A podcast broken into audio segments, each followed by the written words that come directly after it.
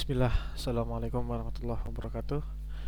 Alhamdulillah, wa bihi nasta'in ala umuri dunia wa din. La ilaha illallah wa asyadu muhammadan abduhu wa rasuluh. Allahumma salli ala Muhammad wa ala ali Muhammad.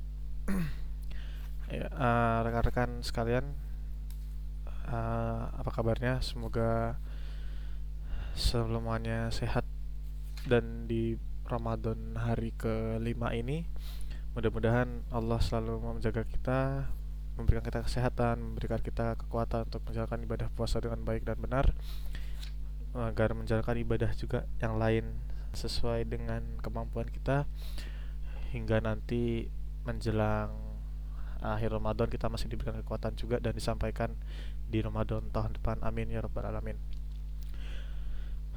Kemarin kita sudah sampai dalam pembahasan beberapa kesalahan-kesalahan yang yang di antaranya adalah uh, sahur dan berbuka dengan rokok, kemudian berlebih-lebihan dalam berbuka, sajian berbuka ya.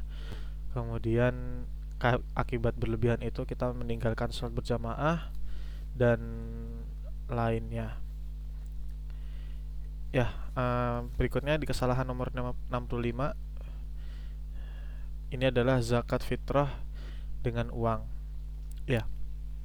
Sebetulnya dasar ini adalah uh, khilaf sebetulnya di kalangan para ulama sendiri bahwa ada yang membolehkan kita untuk berzakat dengan uang, uang tunai atau ada yang ada yang jumhur ulama mengatakan harus menggunakan uh, bahan makanan karena sejatinya zakat fitrah itu adalah zakat barang, bukan zakat penghasilan.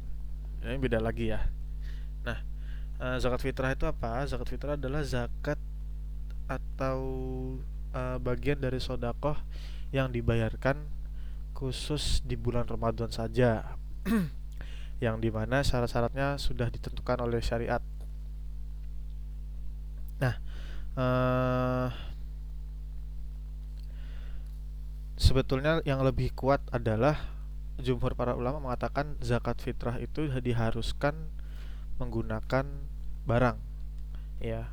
Jadi semisal kita uh, punya beras kemudian kita punya buah-buahan kemudian kita punya uh, apalagi uh, ternak gitu kan ataupun lainnya eh, Rasulullah SAW mencontohkan kita untuk zakat fitrah dengan bahan makanan tersebut sebagaimana diriwayatkan oleh Umar uh, sahabat Umar radhiyallahu anhu Abdullah bin Umar radhiyallahu anhu radhiyallahu anhuma dari hadis riwayat Bukhari dan Muslim bahwa Rasulullah SAW bersabda uh, eh sorry bahwa Abdullah bin Umar radhiyallahu an berkata Rasulullah SAW telah mewajibkan zakat fitrah dengan satu sok kurma atau satu sok gandum atas budak dan orang merdeka atas laki-laki dan perempuan dan atas anak kecil atau orang dewasa dari kaum muslimin. Beliau memerintahkan untuk menunaikannya sebelum orang-orang keluar mengerjakan sholat, sholat id ya. Nah, uh, di riwayat yang lain dari riwayat uh, sahabat Abu Said Al Khudri radhiyallahu anhu berkata bahwa Rasulullah SAW bersabda kami membayar zakat fitrah di zaman Nabi Shallallahu Alaihi Wasallam dengan satu sok bahan makanan, satu sok kurma, satu sok gandum, atau satu sok anggur. Nah dari hadis yang sama juga, di, tapi di riwayat yang lain uh, itu adalah satu sok susu kering. Ya, jadi kalau tadi hadis yang kedua tadi uh, dari riwayat dari hadis riwayat Al Imam Bukhari dan Imam Muslim, kalau yang satu lagi itu adalah uh, dari riwayat uh, Imam Bukhari. Nah, satu sok itu apa sih Pak D? Satu sok itu adalah ukuran yang ditetapkan pada saat zaman uh, dulu, pada saat zaman Nabi Shallallahu Alaihi Wasallam yang kira-kira nilainya sama dengan atau setara dengan tiga setengah liter atau dua setengah kilogram. Nah, jadi kalau misalkan uh, di, di hadisnya tadi dikatakan satu sok kurma, maka uh, kita harus membayarkan zakat fitrah kurma itu dengan sebanyak dua setengah kilogram kurma. Ya katakanlah dua uh, satu karung setengah lah ya. Atau tiga setengah liter kurma. Baik baik itu juga gandum dan juga uh, anggur. Sementara uh, ada lagi dan siapa saja orang-orang yang berhak untuk menerima zakat ya ini diterangkan dalam uh, sebetulnya di fikih zakat ya tapi kita tidak membahas itu. Jadi orang-orang yang berhak menerima zakat pada saat uh, di bulan Ramadan zakat fitrah ya itu adalah orang-orang fakir orang-orang miskin orang-orang yang dia mualaf atau baru masuk Islam. Kemudian eh, orang-orang uh, budak yang belum merdeka ya kalau zaman Rasulullah SAW dulu masih ada perbudakan gitu ya. Kemudian uh, orang yang berjalan atau musafir visabilillah gitu ya dan juga ibnu sabil. Ya. Uh, jadi kalau di uh, syariat mereka kita mengenalnya ada fakir miskin uh, mualaf gorim rikob kemudian visabilillah dan ibnu sabil ada tujuh golongan yang uh, diberikan atau uh, berhak menerima zakat fitrah. Nah, sementara untuk zakat fitrah yang mereka menggunakan uang ini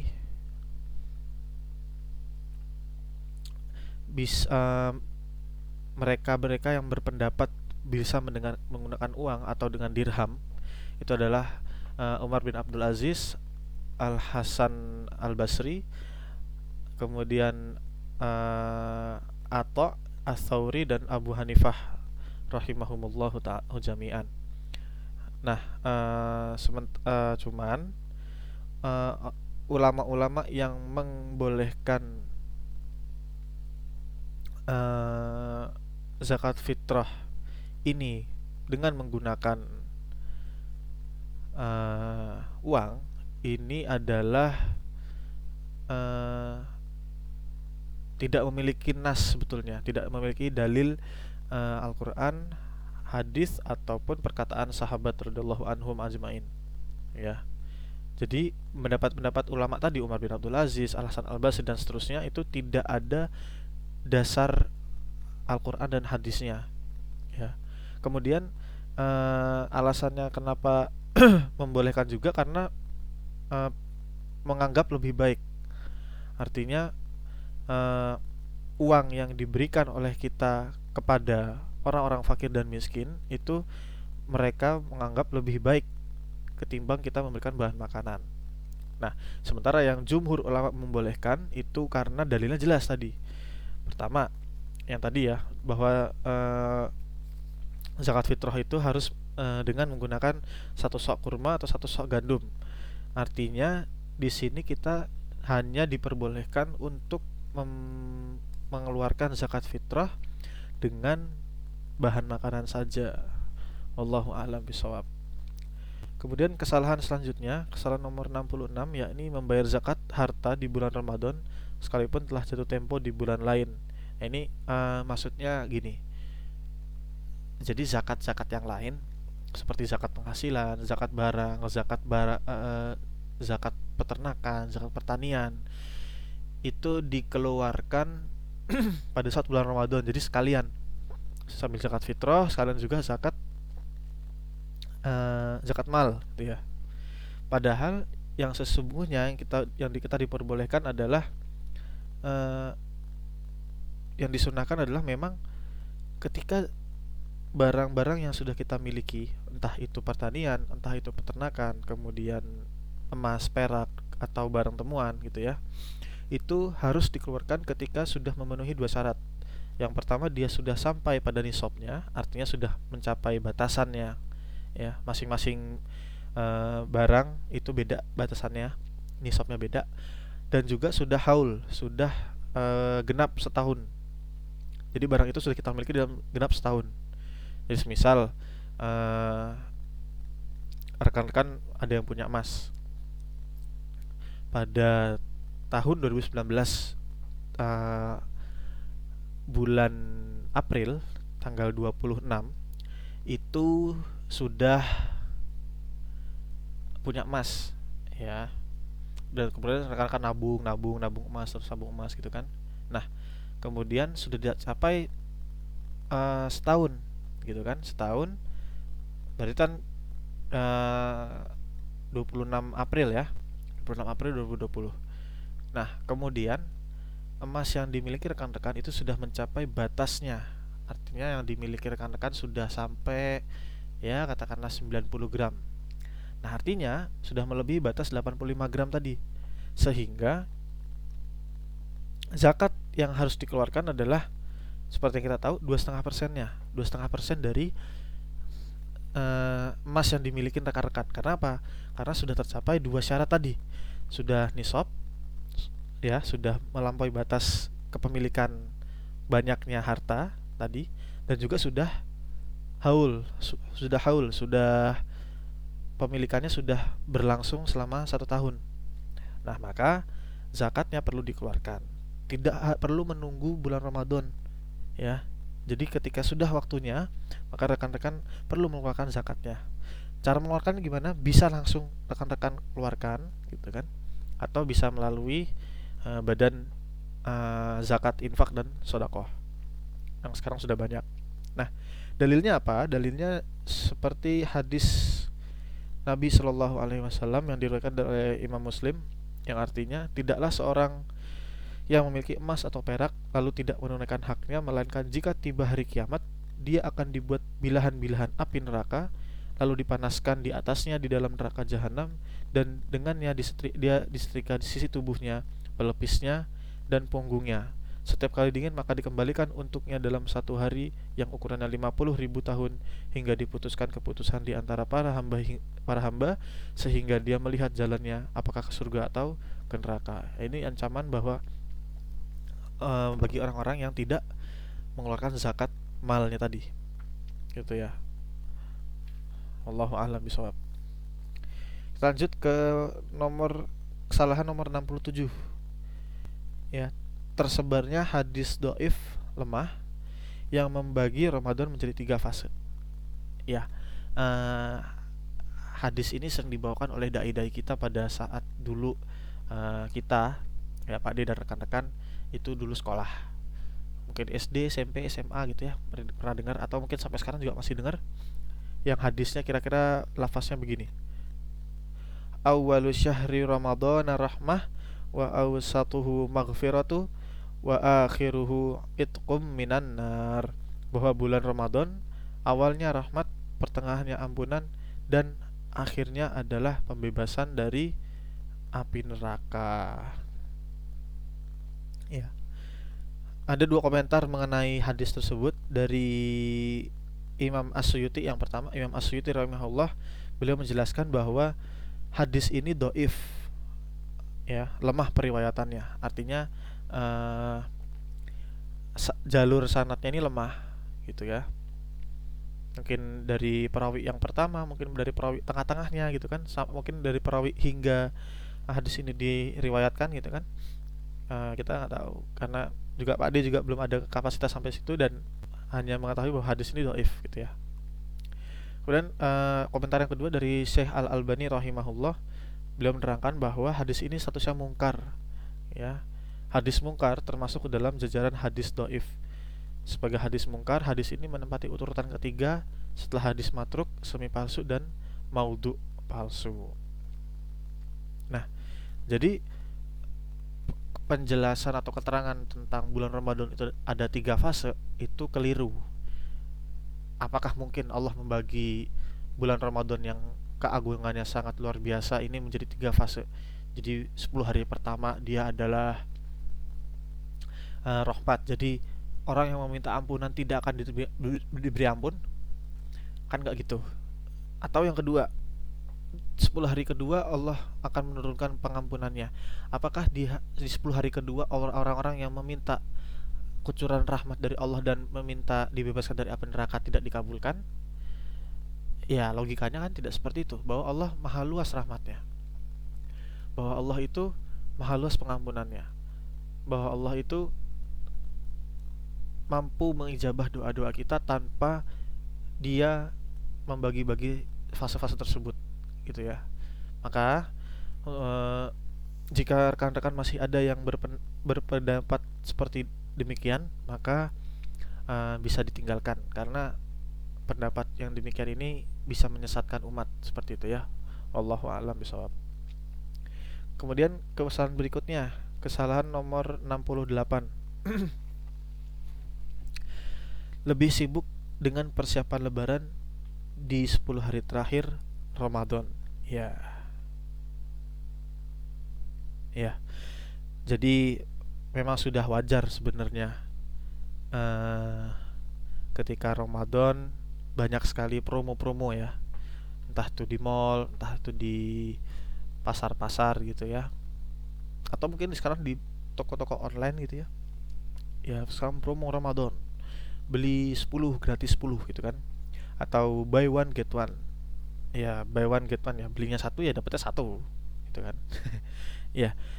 Nah eh, kesalahan kenapa dimasukkan kesalahan oleh penulis? Ya bahwa 10 hari terakhir itu memang bisa dikatakan puncaknya madrasah Ramadan kita lakukan. Nah, kenapa 10 10 hari terakhir ini begitu istimewa ya? Sampai-sampai uh, Rasulullah SAW sendiri dalam satu riwayat beliau begitu sudah masuk 10 hari terakhir beliau uh, menjauh dari kasur kas, menjauh dari kasurnya beliau uh, menjauh dari istri-istrinya dan beliau tidak pulang selama 10 hari di akhir bulan Ramadan dan beliau beritikaf di masjid selama 10 hari berturut-turut. Nah, berarti apa? Ada keistimewaan di dalam 10 hari terakhir tersebut.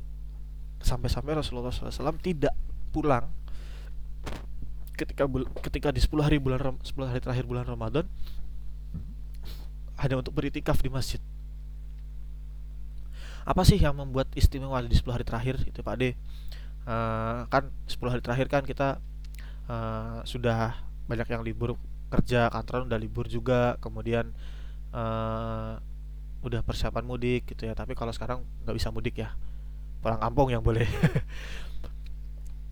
Uh, tapi tapi kan Pak De ada ini ada sale sale ada diskon diskon di mall. Kalau nggak dapat kapan lagi gitu kan? Nah uh, coba sekarang kita analogikan seperti ini. Uh, di mall rekan-rekan ada pengumuman. Atau di kantor lah bahwa barang siapa yang dia lembur selama 10 hari gitu kan maka dia akan diberikan bonus atau gaji atau bonus ya bonus yang setara dengan dirut. Gede nggak tuh? Ya gede lah ya pasti gede. Di, di root kok bayaran di root pasti gede. Nah pasti akan membela-belain tuh. Yang namanya diskonan pasti situ ada diskonan lewat yang ada flash sale pada saat itu juga lewat pasti bela-belain nyediain uh, perbekalan segala macam menyiapkan fisik menyiapkan mental gitu kan sehingga dapat lembur dengan baik 10 hari selama selama 10 hari. Nah, itu yang ditawarkan oleh Allah Subhanahu wa taala dan dicontohkan oleh Rasulullah SAW pada saat 10 hari terakhir bulan Ramadan. Karena di dalam bulan suci Ramadan yang di 10 hari terakhir itu terdapat satu malam ya, yakni malam Lailatul Qadar yang di mana ketika kita beribadah di malam tersebut ya ibadah kita dilipat gandakan seperti kita beribadah selama seribu bulan atau kurang lebih 83 tahun 3 bulan. Nah apakah kita mampu beribadah selama 83 tahun tadi semasa hidup kita di dunia padahal Rasulullah SAW bersabda bahwa umur umatku nanti itu adalah antara 60 dan 70 tahun. Rasulullah SAW sendiri saja meninggal pada tahun pada umur 63 tahun. Artinya apa? Umur umat ini pendek. Seperti itu rekan-rekan. Berbeda dibandingkan jika kita bandingkan dengan umat-umatnya Nabi Nuh. ya umat-umatnya Nabi Ibrahim umat-umat Nabi Musa itu mereka diberikan kerenggangan waktu di dunia yang lebih banyak dibandingkan umatnya Nabi Muhammad SAW. Maka dari itu Allah berikan privilege, berikan keistimewaan pada kita umatnya Rasulullah SAW untuk mendapatkan satu malam di mana malam itu lebih baik, ya, lebih baik daripada 83 tahun tadi. Sehingga amal ibadah kita bisa setara dengan orang-orang yang hidupnya lama seperti umat-umatnya Nabi Musa, Nabi Nuh alaihi wassalam seperti itu. Nah, uh, tuntunan uh, kenapa uh, kemuliaan Lailatul Qadar ini diterangkan dalam uh, surat Al-Qadar 1 sampai 5 yang yang Pak diyakin kita semua pasti sudah hafal dan bolak-balik diulang dan bolak-balik mungkin di saat terawih uh, on home sekarang ini pasti banyak diulang-ulang. Ya inna anzalna fi lailatul qadr ila akhiril ayat ila akhir surah gitu kan? Di ayat yang ke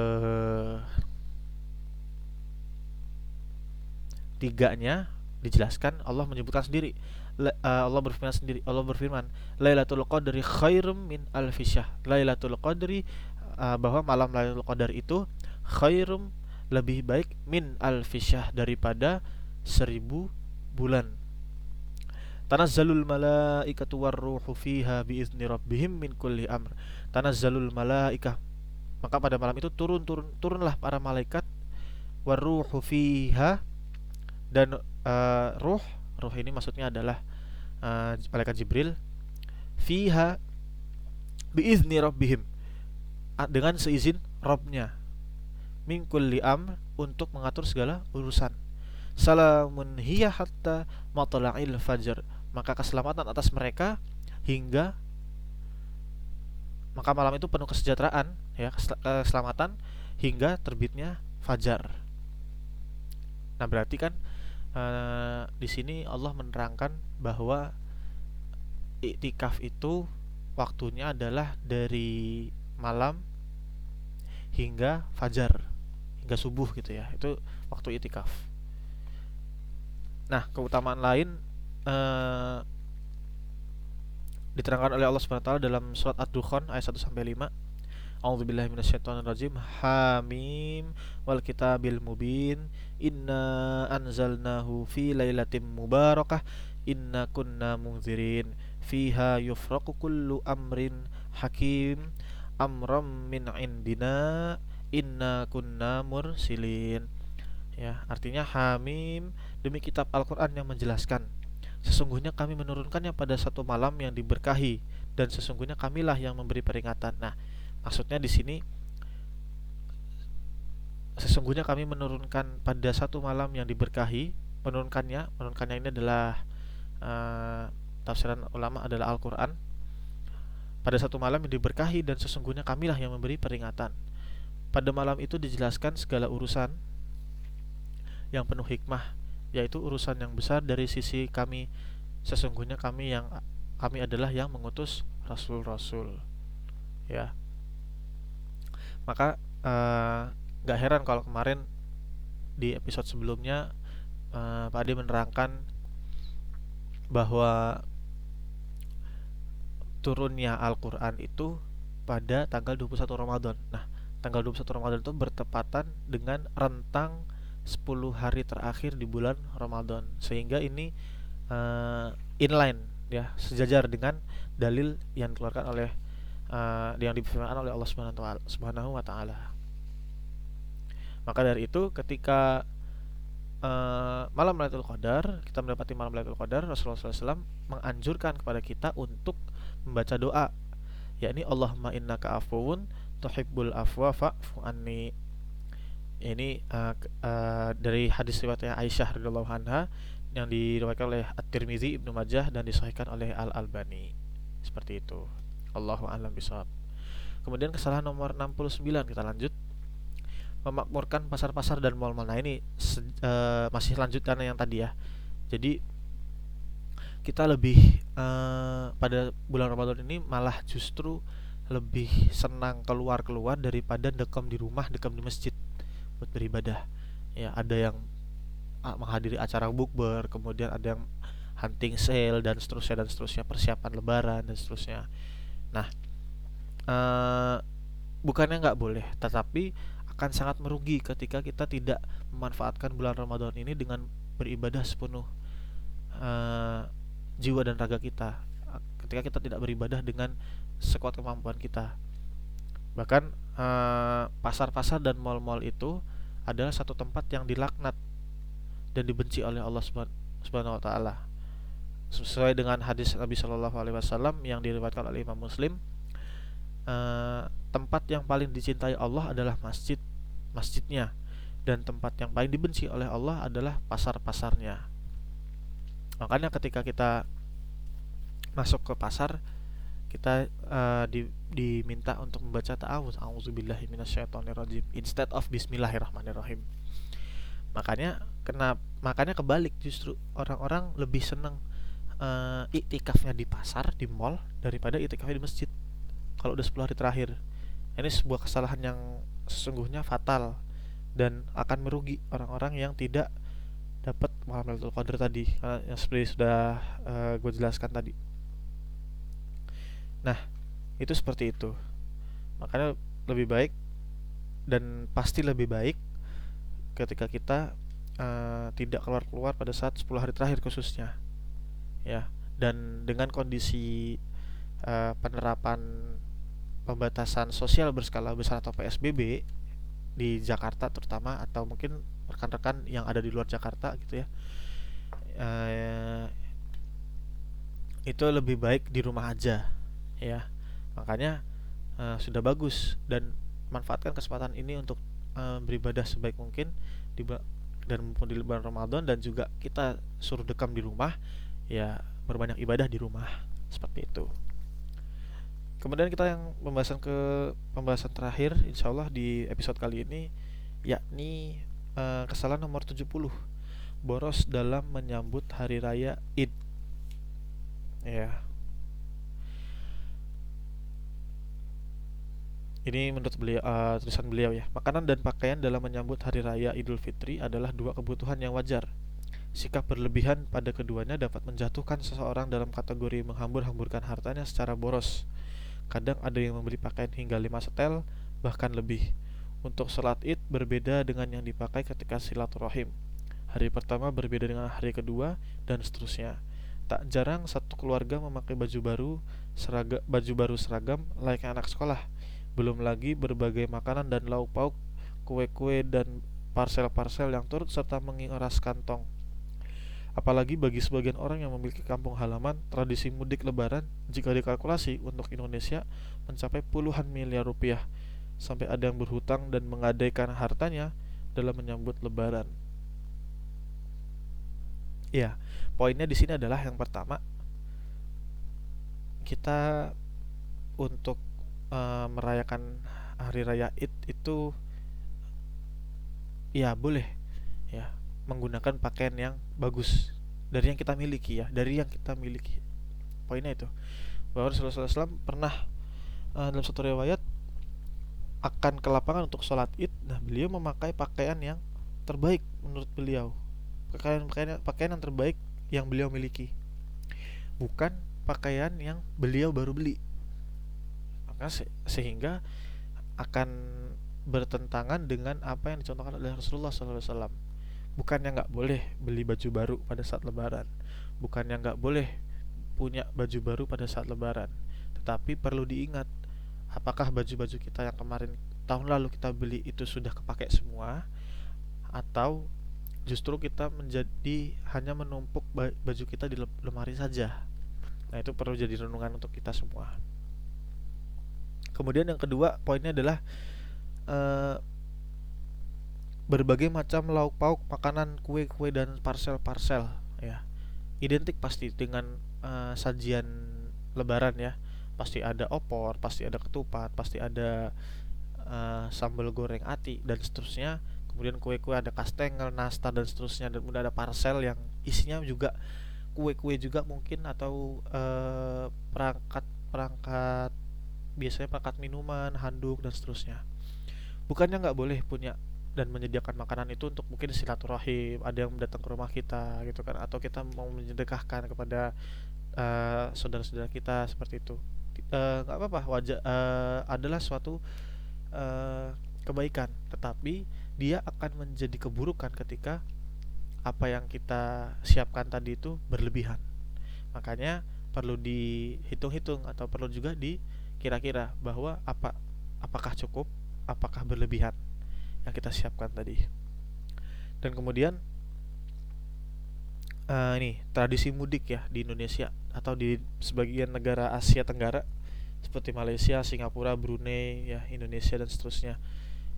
Tapi uh, kita nggak boleh mudik sekarang karena sedang ada wabah COVID-19 maka pemerintah menyatakan kita dilarang untuk mudik tapi nggak tahu kalau pulang kampung boleh apa enggak ya itu menjadi ya menjadi momok juga terus sebetulnya bahwa orang di Indonesia dan kebanyakan di kota, di kota besar seperti Jakarta ya itu kebanyakan adalah mereka yang tinggal di desa atau di daerah seperti di Semarang, kemudian di Garut atau di Yogyakarta, kemudian Solo, kemudian di daerah uh, Magelang, Madiun, kemudian di daerah atau mungkin bahkan di daerah Jember ya kita nggak tahu. Pasti banyak juga orang-orang yang seperti itu. Atau mungkin ada di luar pulau seperti di Medan, kemudian di Lampung, di Palembang, atau di Kalimantan dan seterusnya. Itu pasti untuk mudik saja perlu biaya yang sangat tinggi. Uh, transportnya ya kan? Belum nanti perjala di perjalanan bekalnya seperti apa kemudian nanti kalau uh, dia bawa oleh-oleh untuk keluarganya di kampung ya kan? Tiket pulang balik tuh kan. Kemudian atau mungkin mereka bawa uh, kendaraan sendiri ya bawa mobil misalkan yang di Jawa yang di Pulau Jawa aja lah. Yang sekarang udah ada tol Trans Jawa yang dari Jakarta ke Surabaya itu sudah memakan hampir 800 ribuan ya. Dan itu sekali jalan belum berarti kalau PP 1,6 juta kemudian ngisi bensinnya kadang-kadang ngisi bensin full itu adalah 200 oh enggak 200 malah 300 ribu ya kan? Sekali ngisi mungkin bisa satu kali perjalanan berangkat bisa bisa tiga kali ngisi. Bolak-balik berarti uh, eh, 1,8 berarti sudah 3,4 juta cuman buat transport doang. Belum makannya belum beli oleh-olehnya belum seterusnya dan seterusnya. Artinya sudah banyak pengeluaran yang kita lakukan untuk lebaran ini. Padahal ya Allah Subhanahu wa taala sudah berfirman dalam surat Al-Isra ayat 26 sampai 27 wala tubadzir a'udzubillahi minasyaitonir rajim wala tubadzir tabdzira innal mubadzirina kanu ihwa ikhwana syayatin wa kana syaitanu lirabbih kafura. Janganlah kamu menghambur-hamburkan hartamu secara boros. Sesungguhnya pemboros-pemboros itu adalah saudara-saudaranya setan. Dan setan tidak adalah setan adalah sangat ingkar kepada Tuhannya. Atau di hadis Rasulullah SAW yang diriwayatkan oleh Imam Muslim bahwa Rasulullah SAW bersabda sesungguhnya Allah meridhoi pada kalian tiga hal dan membenci pada kalian tiga hal dia meridhoi pada kalian jika kalian menyembahnya tidak menyekutukan sesuatu apa pun dengannya dan jika kalian semua berpegang teguh kepada tali Allah dan kalian tidak bercerai-berai dia membenci, membenci pada kalian katanya dan katanya isu, banyak tanya dan memboroskan harta. Maka dari itu uh, pesan untuk kita semua untuk lebaran kali ini kita hemat-hemat aja. Karena pasti sudah banyak pengeluaran dari sebelum Ramadan ini.